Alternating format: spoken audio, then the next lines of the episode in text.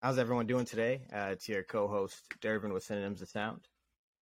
And this is your second co-host Tony, and I'm very excited to introduce William and Daniel, um, founder and co-founder of Bags. How's it going, guys? What's going on? Happy to be here. Good to be on with you, fellas. Absolute All right. pleasure. Absolute pleasure. I'm really excited for this episode. Um, learn more about uh, the origin story here and uh, what you guys are cooking up. Actually, Oh yeah. All right. So I want to first start off by saying congratulations on your most recent um, fundraising, um, $3 million. I think that's a huge number. Um, but before jumping into that, tell us a little bit about yourselves. Um, what got you into the space of creating the company Bags, or why did you think there was a need? Um, but love to know the backstory before that. So, like, tell us a little bit about you guys. Cool. Um, well, we went to high school together, actually, right? So that's the like OG origin. Ah, and so we, we, we, we've known each other for, for some time now. Um, all right. For those who don't know, who's Daniel? Who's William? For for for a So video I'm- audience. Yeah. uh, the Yankees cat. Um, I Okay. tried to put the names down there in case they show up on the right side. All I'm, I'm William. Uh, right, cool, cool. So you guys went to high school together. I'll give my- yeah, that's the that's the origin story. We went to we went to high Mhm. school together. Daniel was a year ahead of me, a little bit of a mentor figure uh, Awesome. in those early years. Um, and then you know we split up. Uh, both went to college. Uh, I went down to Wake Forest University in North Carolina. Um, and my my path into tech entrepreneurship is not a not a typical one. Um, I was an English literature major, writing you Mm. know my thesis. I wrote my thesis in dystopian fiction, um, and uh, and and when I when it came time to go out and uh, uh, and enter the workforce, I didn't really know where I was going to go. So I got a job that I could get, and and I started off in crisis management consulting. So working for major Fortune 500 companies on critical issues. Um, it was really, you know, a brand storytelling effort. But a lot of those, a lot of those things that we were working on were major mergers and acquisitions, uh, really bad situations that were affecting brand reputation, um, crisis litigation, and it was super interesting work. I was uh, I was exposed to the C-suite of some of the biggest companies in the world from a very early early point in my career.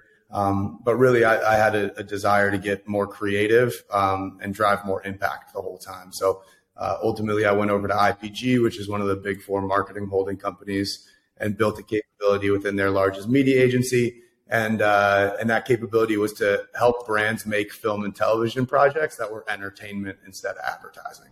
So I became a film producer, um, but a you know a film producer with job security at one of the biggest companies in the world, Fortune 100. Uh, so it was a little a little safer. Um, that went well enough that ultimately I was tapped to uh, work with the chief content officer and build a net of the holding company and build a net new film and television production company for IPG called Traverse 32. And Mhm.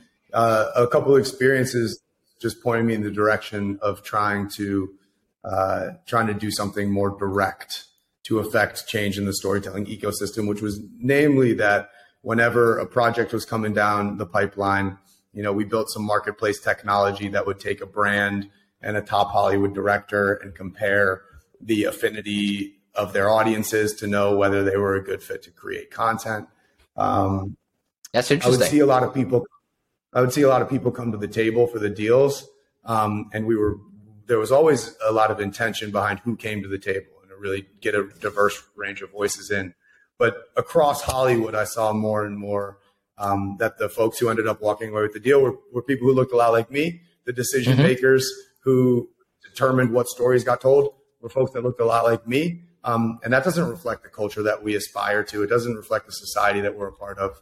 And so I really started thinking about uh, ways that that I could I could shake things up and make change um, in the creative industry specifically to make sure that people who are growing up uh, anywhere in the country that have a story to tell have the opportunity to tell that story uh, to a major audience and that that set me down a path of, of developing my own film and television production model the first person i called was my friend daniel um, Okay. and we began looking into that um, right right in 2020 so the the day we were ready to sort of launch off and and, and start to test that project uh, the pandemic struck And no one's going to shoot any film and television. Uh, and during a global pandemic, the lockdown started. Uh, so that that project went to the table. Um, unfortunately, was still was still working in a day job at that point. Um, and a few months later, we got started in earnest. But I'll let Daniel jump in and give some background. Yeah. Um, so that company William reference was was please don't touch the art. Um, you know, my, my quick two cents and background. Uh, went went to Brown. Um, following Brown, I actually played soccer professionally overseas. So I played in uh, Sweden and Greece. Um, nice. The biggest thing that gave really was time, right? Like, you know, I, I come from a background where I, you know, played soccer in college. It was just like do my work, socialize, like play soccer. That was my life. Mm-hmm. Um, and I tried to start a couple of businesses in college and didn't necessarily get anywhere besides an events company here and there. Um, and then while I was playing, I had time. And so I ended up actually starting two companies, um, a sports agency and a tech company. Um, the sports agency has been around for the last eight years now, and the tech company um, was called Ask Tipster. Um, you know, we started off in the fashion technology space, building tools to help connect regular people to professional styling virtually. Um, and then we pivoted to help brands connect with customers um, and essentially you know through different things like chat widgets and other types of tooling for the purpose of conversion cool. and so and i saw um, you sold that successfully in 2019 yeah so i sold that sold that in 2019 um, to, to Flowcode which is a, a qr code media company started by tim armstrong you know for those who don't know tim tim was you know one of the early hires at google um, ran Google partnerships for quite some time, ended up taking over AOL, did the Yahoo AOL merger, went to Verizon, Oath. So he's one of these like OG tech guys. Um, and we, we were really fortunate to one, sell a business to him, but two, build a really good relationship with him. Cause like, you know, the reality is it's, it's, it's kind of a club, right? Like, you know, Tim, yep. Tim's in the club and everyone else is trying to get in there. And, um, yeah, yeah. Um, but he was, he's, he, he, you know, from that has been a, has been a huge asset for us. But, um, so I spent a year building out the product and growth teams, and then you know honestly following the and, and William and I actually we were working on Please Don't Touch the Art in our spare time. COVID hit, then you know May uh, 2020 following the murder of George Floyd. Um, you know I, I, think it was a, a, a point of reflection for me as a as a black entrepreneur who had the opportunity, honestly, and the privilege to go down the mm-hmm. entrepreneurial path. Um, and how in reality, like you know, and I think about myself, like there's actually a ton of incredible entrepreneurs that exist all throughout the US and beyond who look like me, who might not have that same level of access. And access mm-hmm. actually is the determining factor of their potential st- starting even, you know, and success yeah. forward. And so, um, so William and I literally like would protest all the day. He would do his day job at night. And then like in the middle of the night, we started like, like working on ideas, right? Of just like, what could we do? What could we build? Um, and, and I spoke to a mentor of mine, a guy named Damien Dwin, um, you know, black man who's built an incredible investment business. And I was like, Hey, I, I, you know, I want to raise a fund. I want to, and he was just like, listen, man, you don't, you don't know the investment world. What you know is how to build tools that, that connect people to things online. Just do that, right? Like be part of the solve of the problem, but come at it from the angle of tech right? And so, yeah, that's smart. You know, from that moment, for us, it was just like, yo, why don't we? We should build some type of tech to help people get access to money.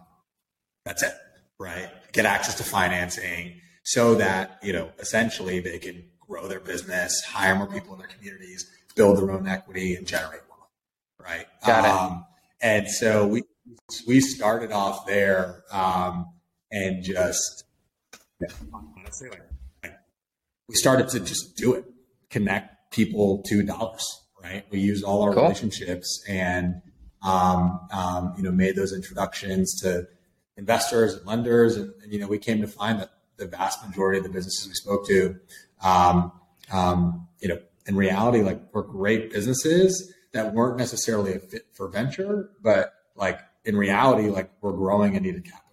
Um, well, uh, got it toss it to you from talk a little bit more about that. What would you guys so say was the um, in, oh. Sorry, yeah. Uh, what, what would you guys say was the hardest part about that process? um, just getting organized and I guess creating the pipeline of businesses to present to some of your network as like viable like um, you know opportunities.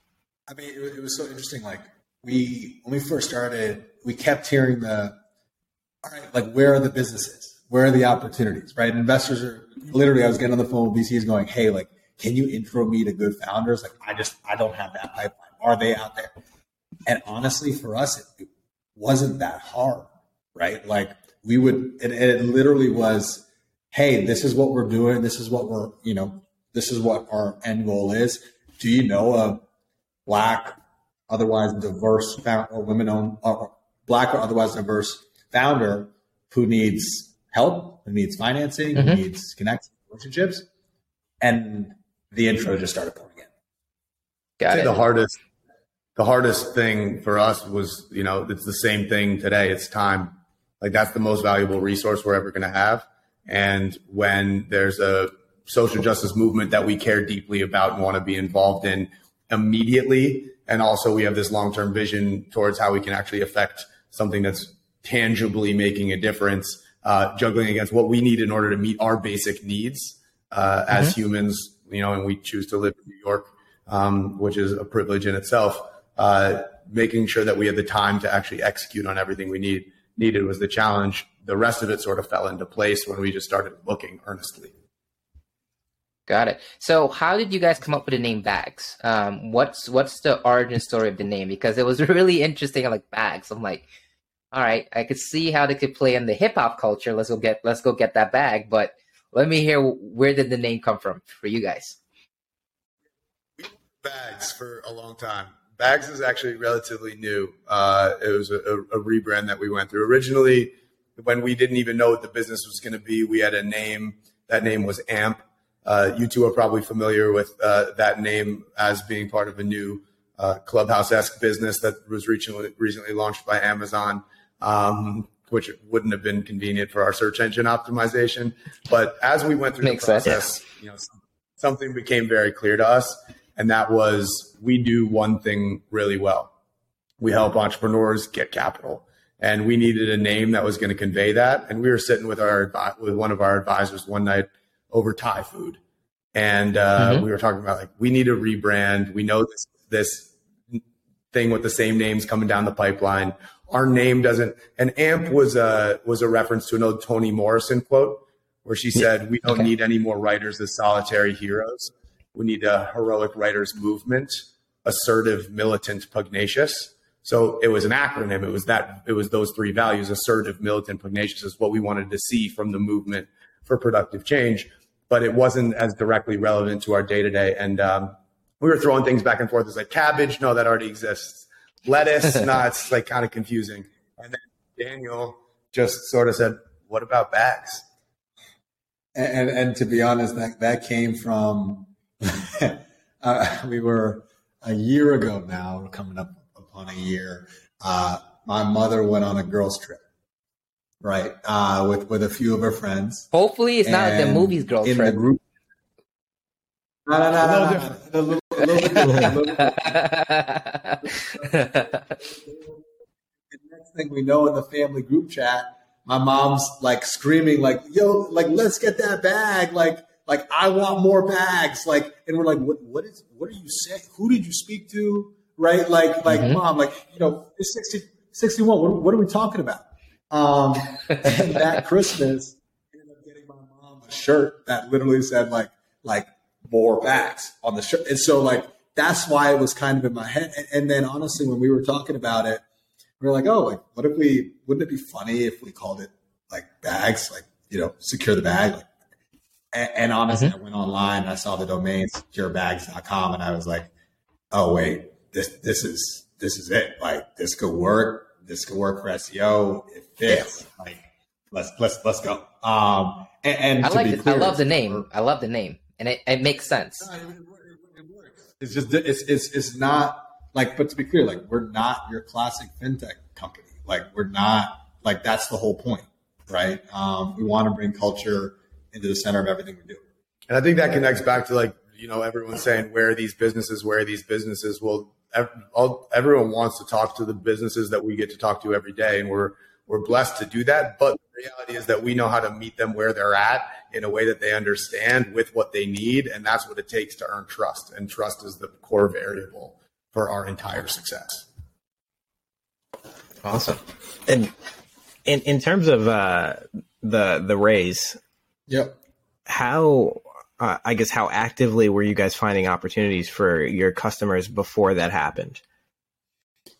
Uh, pr- pretty actively, right? Like on- honestly, it was it, it started.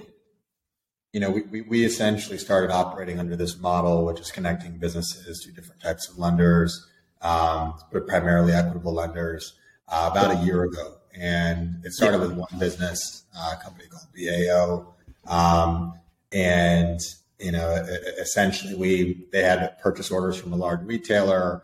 Um, and we connected them with, you know, a behavior based loan to get them some inventory financing and like, boom, like that changed their, you know, five, ten thousand dollars a month to getting, you know, fifty thousand dollars worth of inventory, worth, worth of uh, purchase orders filled, right? Um, and so that's kind of the model that started it all. And, um, you know, we essentially got sort of the first few reps under our belt and we're kind of doing um, one to two business a month, three to four businesses a month, 10, 20, and so on.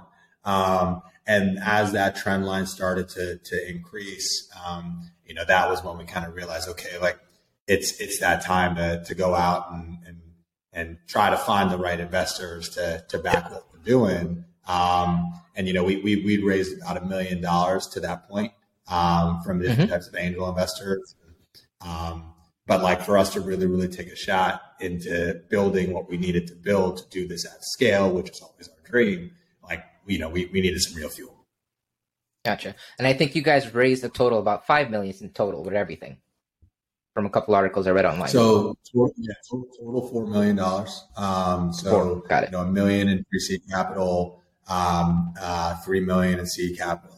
Um, and yeah, I mean, it, listen, the, the the the raise itself was, you know, we could get on here and be like, hey, it was easy and it was great, this and that.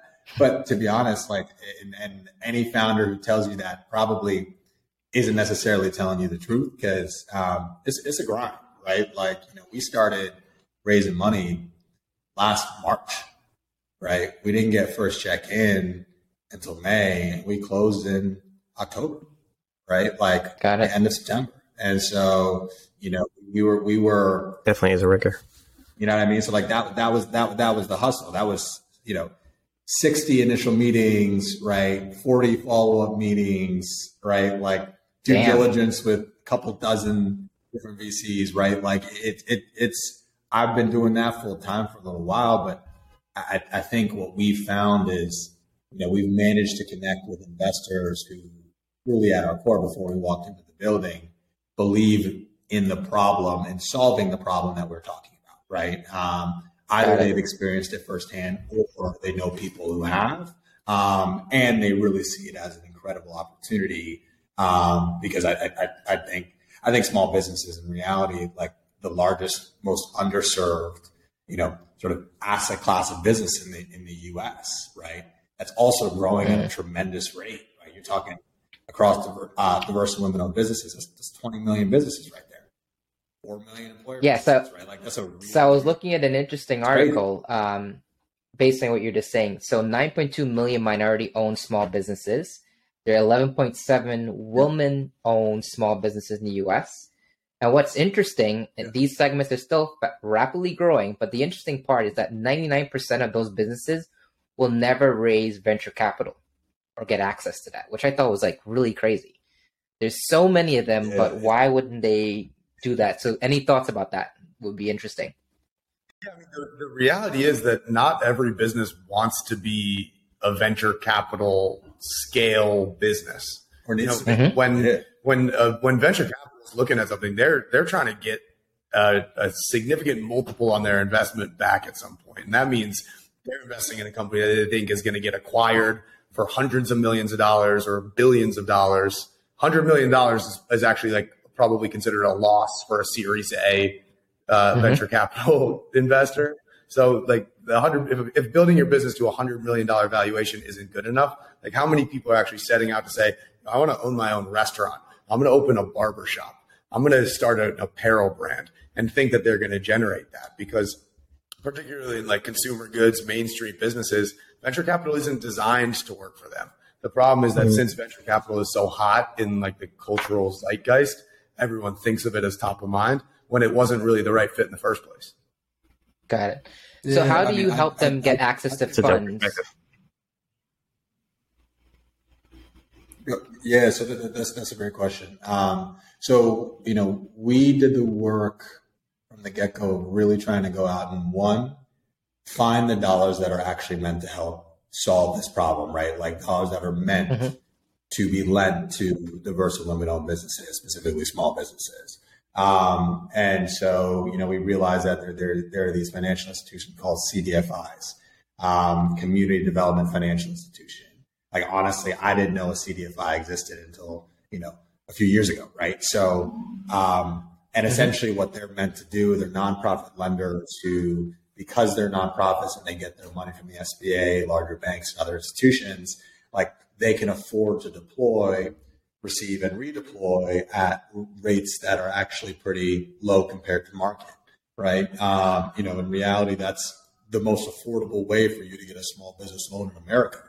But the problem is, is okay. that one, most people don't really necessarily know they exist, and two, what we found is, you know, like the criteria for applying to these different products is like hard to find, and then three, like it's it's a bit of a Google problem to be honest, right? Like when you go on Google and you search small business loan, you're going to see all these options that in reality have nothing to do with your business, where your business is at, what your how, like how much revenue you have, right? Your credit score, like all these other factors, how many assets that are relevant to getting a loan aren't incorporated to your Google search, right? So you're Got seeing it. options, and what's happening is most people are just going and applying to different products.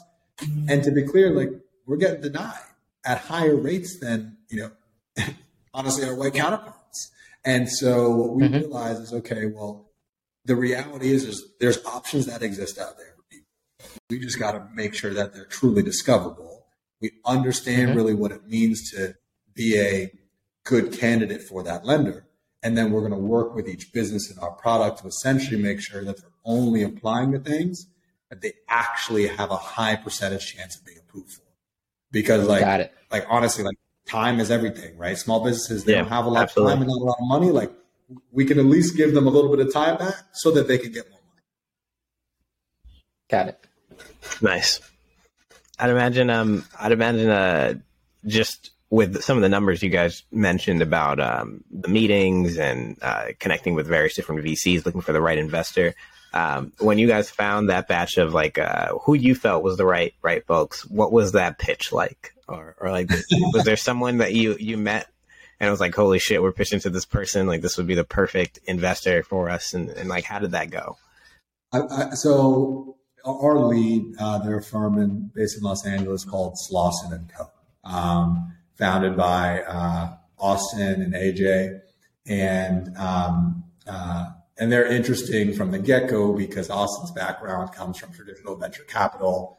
AJ's background comes from entertainment, and he's an entrepreneur himself, right? Um, he, has got a business with Issa Rae, for example. And, and, so, you know, when we sat down and had our first meeting with them, like, you know, they did the classic VC, okay, tell us about yourself, X, Y, and Z. And they, I could tell they kind of looked at each other like, well, like, this is interesting because the core thesis of why and how we started was shared in their core thesis around why and how they started as a firm, right? Mm-hmm. Um, and then honestly, I went out to LA a couple mm-hmm. weeks later to sit down with them, and we talked about the intricacies of our business. But but to be real, like like we just like shot the shit with them. Like we just like it, it was as if sitting down with two two homies and just like really diving deep into the problems at hand um, um, mm-hmm. And, and, and it, it, it felt like it was less so of a pitch and more so of a conversation around what's the right type of solution and how could we better our hypothesis in solving that. Right. So we knew immediately that we were like, we're talking to the right people here because we're not having to convince them that like diverse small businesses There's a need for our business needing yeah. fund. Right. Like and to be clear, yeah. a bunch of the people we spoke to couldn't mm-hmm. really wrap their heads around that as a problem, right? And so yeah. like that's how far we needed to go in terms of who we spoke to and who we did. That makes sense. So and beyond how, how getting people um, access to money, much, sorry, sorry. Uh, beyond getting people access to money, do you There's like continue a lag. to follow their path or their journey onwards? Like, I feel it's well, one yeah. thing to get the money, but how do you ensure that they're successful afterwards? So that's exactly what differentiates us from people who have done, you know, a loan origination model in the past. Like there's plenty of companies out there that'll help you find a loan, but they're driven by they want to make as much money as possible on the origination and they're handing an entrepreneur a loan and saying, okay, have fun with it. See you next time, whatever that is. We actually are very intentional about how we support entrepreneurs through the whole funding cycle of the lifetime of their business. An entrepreneur doesn't awesome. just need to figure out how to get capital now. They need to get capital now and know where their next capital injection is going to come from. And probably the one after that too. So one thing we're building now is a debt management product. So entrepreneurs can view all the loans, their business credit cards all in one place, pay them down as efficiently as possible to save money, and then refinance when they're eligible with automated alerts. And that's going to change the whole game. So an entrepreneur that's working with us will know that they're taken care of as long as they keep running their day to day business. They'll know where they can get that funding. And that's the difference maker because I met an entrepreneur uh, a couple days ago who got two loans from CDFIs, one of like 4% of the entrepreneurs we meet with who know about CDFIs in advance. And there were amazing loans on good terms. But then during the pandemic, ended up getting stuck with a predatory loan that hit her with like 60% interest and it almost put her out of business. She had to take out a lien on her house in order to keep her business alive. And that's the type of thing that we absolutely want to avoid. That should never happen to a small business owner in this country. And it, and you know, she's super psyched about what we're building for that reason. Cool. That's awesome. Um, that kind of leads into um, what I was about to ask next. Uh, how I guess how much have you guys scaled team wise and like um, invested in like engineering and technology and I guess the like the overall experience of um, applying and like using eventual products like that. Of course, yeah. So we um, we started, you know, it was William and I and a couple others, and, and now we're uh, eleven people. Um, you know, some we we definitely went down an interesting path in terms of growth from a personnel perspective. We actually brought on a third co-founder a year ago. Uh, his name's Ignacio Semerene. Shout out Iggy um, which has been a an incredible catalyst in our own growth. He spent the last five years at Monzo, which is a um, neobank in the UK. So like he knows how to build incredible products uh, as well as to scale a, a, fintech business into you know becoming a unicorn. Um, and so so you know it started with Ignacio, and then from there, you know the big transition was from outsourced development team to you know internal internal resources, internal engineers, and um, you know we've got we got a few on our team now, which is great. Um, and, and, really, I mean that's where we're going to continue to, to, to staff up um, and make sure that we find you know both the individuals that can do great work, but like fit our culture, right? Like I you know I, I've this is the third business I've started, in reality, like we actually want to build something that like people actually want to come to work at it, come to work and enjoy every single day, right? Like like life is more than just work, even though we're going to work pretty damn hard. Um, like we recognize that like people have aspirations. And in reality, this is not going to be their last job working for us, right? Like we want to see yeah. them grow, and be successful. So like the team growth thing is is is honestly top of mind. And, and if I'm from my perspective, that's actually what makes or breaks successful companies? It's, yeah. If I got if I have like I've, I've cultivated a lot of startup advice in the last the last couple years here. But one of the most mm-hmm. important things is if you want your business to be successful, convince the smartest people you know to come work with you. And like I felt sure. like I had that with Daniel.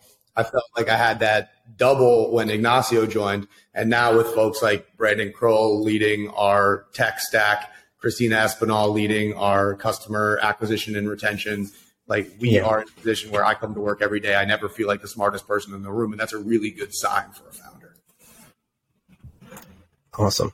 No, that's uh, that's that's great advice. What I was what I was actually about to ask next is, uh, you know, I'm I myself, um, I'm, I'm on on the side outside of the, the podcast and working on a project and and what what what I, I want to kind of understand a bit better is when you get to that point and it's like time to scale and think about growing the team, or I, I guess the, the question is, how do you identify that point? Is it does that does that come after funding, after raising? Does that come after you've generated like substantial revenue and maybe you're not even like uh, exploring funding and, and just need to scale to cover things? People wearing many hats. Like I guess uh, what I guess it varies based off the business, but how would you guys describe like uh, that moment when you're like, all right, we need to expand because this is getting uh, a lot.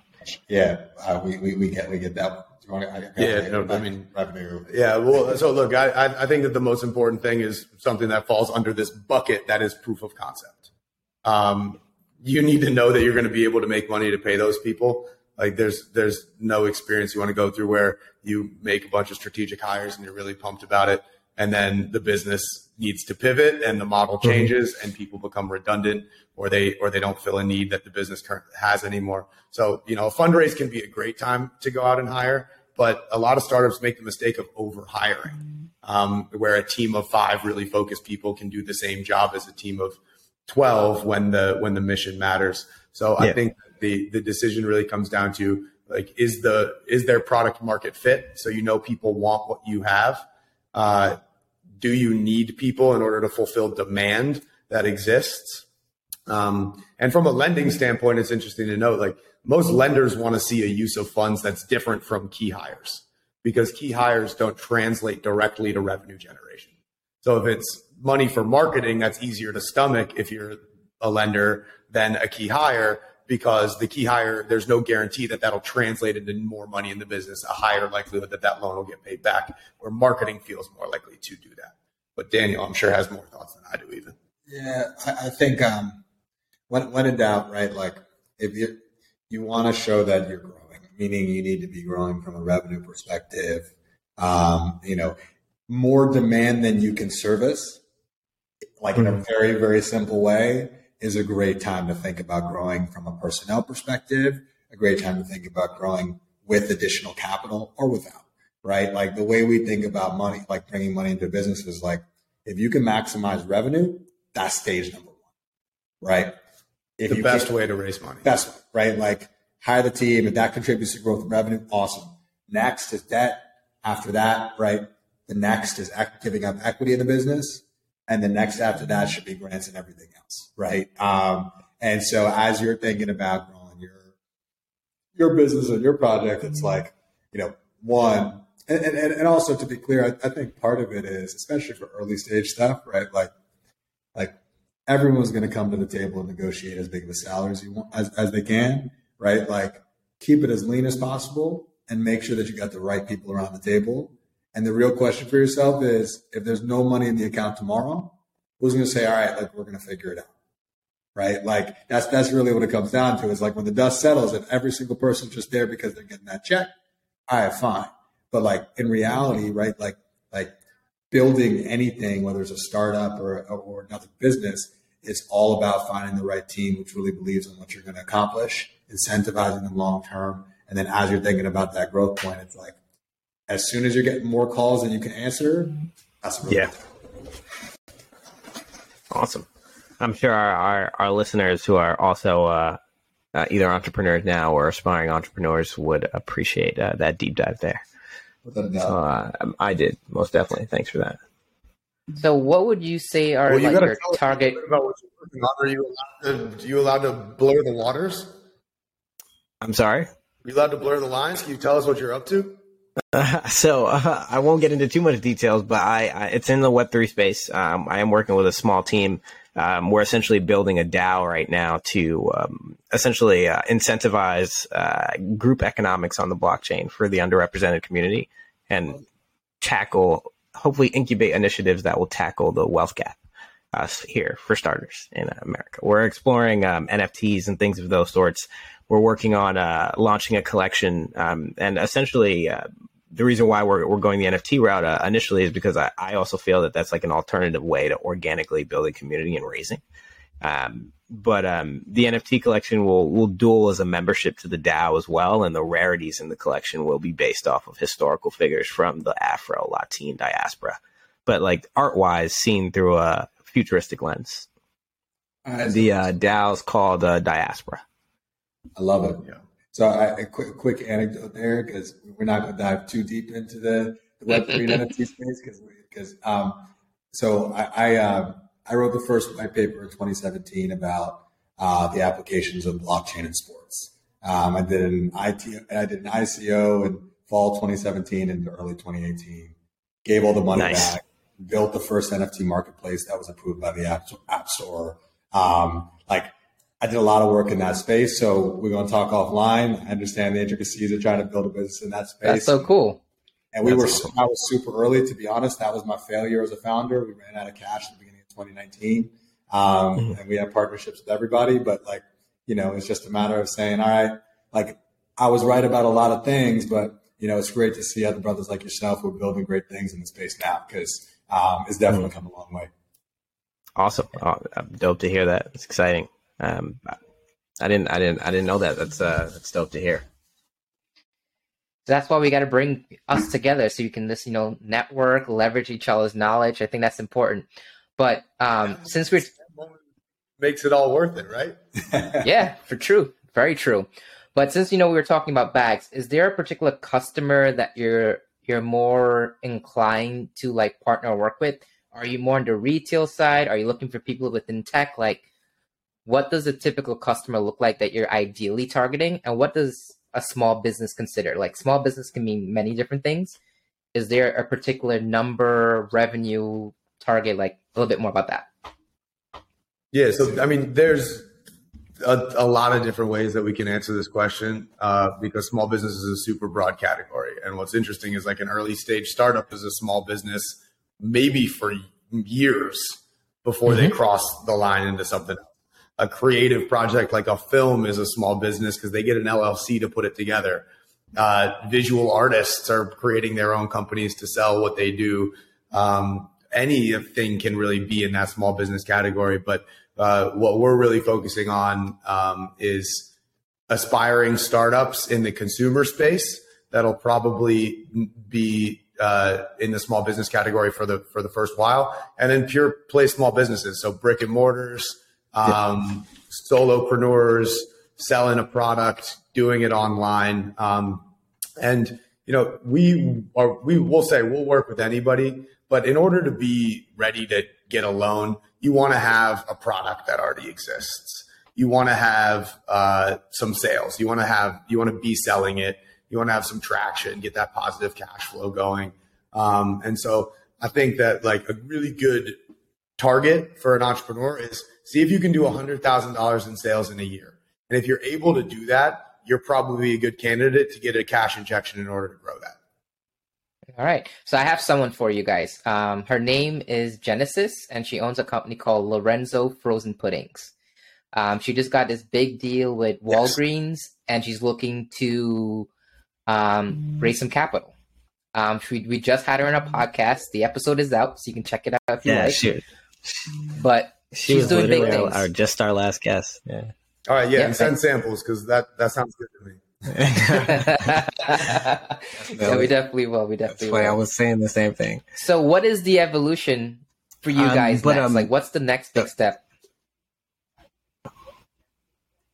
Yeah, so I, I, think the next big step is Williams alluded to it earlier. Um, you know, we we've shown that we can help get businesses funded, and now we want to start to solve, you know, and dig a little bit deeper into the problem set. So you know, not only are we helping people get loans, it's how do you manage them? How do you think about refining them? How do you think about, you know, really thinking about debt as a form of working capital and growth over time and making sense of all the financial jargon that exists within your business, right? Like we want to make it truly attainable and easy for people to discover and manage debt, right? Um, so I think that's immediately on the, on the forefront.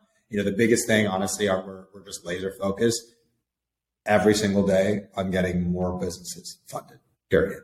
Right. Um, and and because like and, and honestly, it's part of part of why you know I've loved building this business um, is because our, like KPI, our number one thing that we're care we care about, literally is the impact that we want to have, right? Um, and so you know we're just continuing to do that every single day, and you know, you know, go from the few hundred businesses that, that we've helped thus far to, you know, hopefully, you know, thousands the next benchmark and if, you know, 10 thousands after that. And, you know, again, there's, there's 20 million businesses out there who, who need what we're offering. And, um, you know, we want to make sure that, um, you know, we're readily available, we're truly accessible, and our product is work product works in the best way possible to help them meet their goals. Awesome.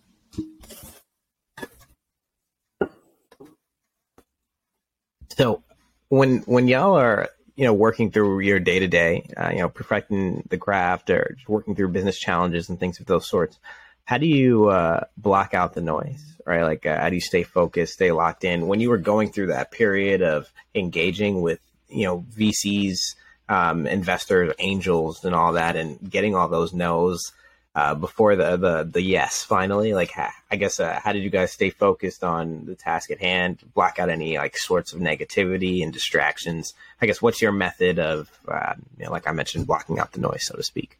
And uh, you both of you probably have different answers I, I, i'd imagine. Like this this time around for me and is, is different than previous because you know I, i've know what to expect, right? Like built a business, sold a business, built a business, shut a business down, now build another business, right? Like, um, and the realities of, of, you know, starting any company, specifically a tech company, when you're taking a lot of risk and there's a lot of unknowns and you're trying to redefine or just purely recreate, um, is that there are going to be more bad days than good, right? Like that's, that's mm-hmm. just it. Uh, and and I remember when I started my first business, it took me a little while to reconcile with that, right? Like honestly, lost a lot of sleep, right? Like you know, pulled out some hair, like did the whole thing, um, and, and and I eventually found that like actually those are the moments where you really learn stuff, right? Like um, every no, every time a launch doesn't go that well, you know, you run a marketing test and like the data sucks, like there's learning in some of those sort of what would be seen as failures. Um, and so for me, like, and also to be clear, like I'm an optimist in my core, right? Like it, it, it, it, it kind of gets me up every single day. I love the risk. Mm-hmm. And so, so yeah, you know, my, my, my strategy for it, I mean, William and I both like stay, stay super active, right? Like I'm, I'm on the field, I'm in the gym, I'm cycling, right? Like that's my headspace of release. But yeah, nah, I just, you, you, you kind of have to, especially when you're doing the venture process, right? Like, like you're we we ended up raising from four different funds, five, four, five different funds, um, and sorry, four different funds. And in reality, like it took sixty plus meetings. It's a lot of no's, but through every single one of those no's, one, we were able to establish a relationship. Two, like I really appreciated those who said why, right? Um, because in every why we're trying to understand okay well maybe it's a perspective on the market that we don't know that we should. Um, um, maybe we're just not a fit and that's okay. Uh, but then a lot of them actually gave us really constructive feedback on like hey like here's ways to think about your model that if you hit this like then we're back right? So you know and honestly like i use every no as like a uh, all right i'm gonna like like I'm, I'm going to show, you, show right? like, like yeah, this way. Yeah, yeah like, but you gotta listen. All founders, we all have to have a little element of blind confidence. If we don't, we won't true. get through it. True, true.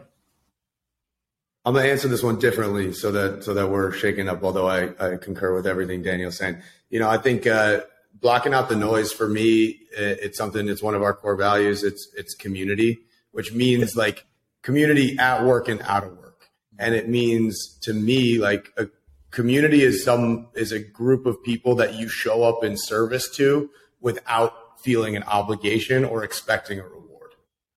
Like i choose to show up for my community and that happens in the office the workplace the entrepreneurs we work with. But it also means that at a certain point like i gotta like put my laptop down and get on the phone with my mom. And like i gotta go out and, and catch up with people. And I got to go yeah. out and see like where where people around me can benefit from just like me being a human and not a professional. Um, mm-hmm. uh, and on top of community, it's like you know, you know, I, I got to trust in the team to take care of things. There's that old, there's like an old maxim that says, if you want something done right, do it yourself. Well, that's like that comes from a from like a you know a perfectionist state of mind, and I'm a perfectionist. But what I have to do is cultivate trust in the people around me to show up and take care of things, which gives me the room to continue living life and know that like I can have a hobby and I can take care of that hobby. I can have friends and I can show up for my friends and my family. And at the end of the day, like I can find a calm place to sit down and meditate and like reflect on my day and be happy no matter what, no matter if it was a good work day or a bad work day. Um, and I'm talking meditation. Like I'm not talking about like what like you see in movies or like that that like the versions of meditation that have proliferated through society. I'm talking about like sitting still and thinking about what my big toe looks like because I want to be so in the present moment and connected to my physical being. I know where I'm at in the world. So off in the clouds, off into the distance, and I just got to get back there. And when I do, I always feel good. Um, and every day's a good day with that attitude. Awesome, man. I agree. I definitely agree. Awesome. All right. So thank you so much for coming in the show. I feel like you guys gave us some really good gems. Um, I guess one last gem in general for people that are going to potentially go through the process of looking for a loan or money in general. What is one thing that you want them to be mindful of that they don't fall down the wrong trap or make a mistake? Like, what's one thing you think they should be mindful of? Yeah, well, the one thing to be mindful of is that you'll find the best options if you go to securebags.com. Uh, I love we know it. it works. That's for sure. Um, but but also like it's important to know that you know there is there is good debt in the world. It exists. There's a lot of bad actors in the space, and so being smart, diligent, making sure you're keeping up with your books, making sure your financials are in order, that you're as prepared as possible, and then make sure you use trust and connections. Look for people who want to put money into the community um, and rely on them uh, instead of going places and just like and, and feeling like you have to get desperate because you never do. There's always going to be an answer if you know where to look for it. And then again, you can look for it on securebags.com. I love it. Awesome, man. Thank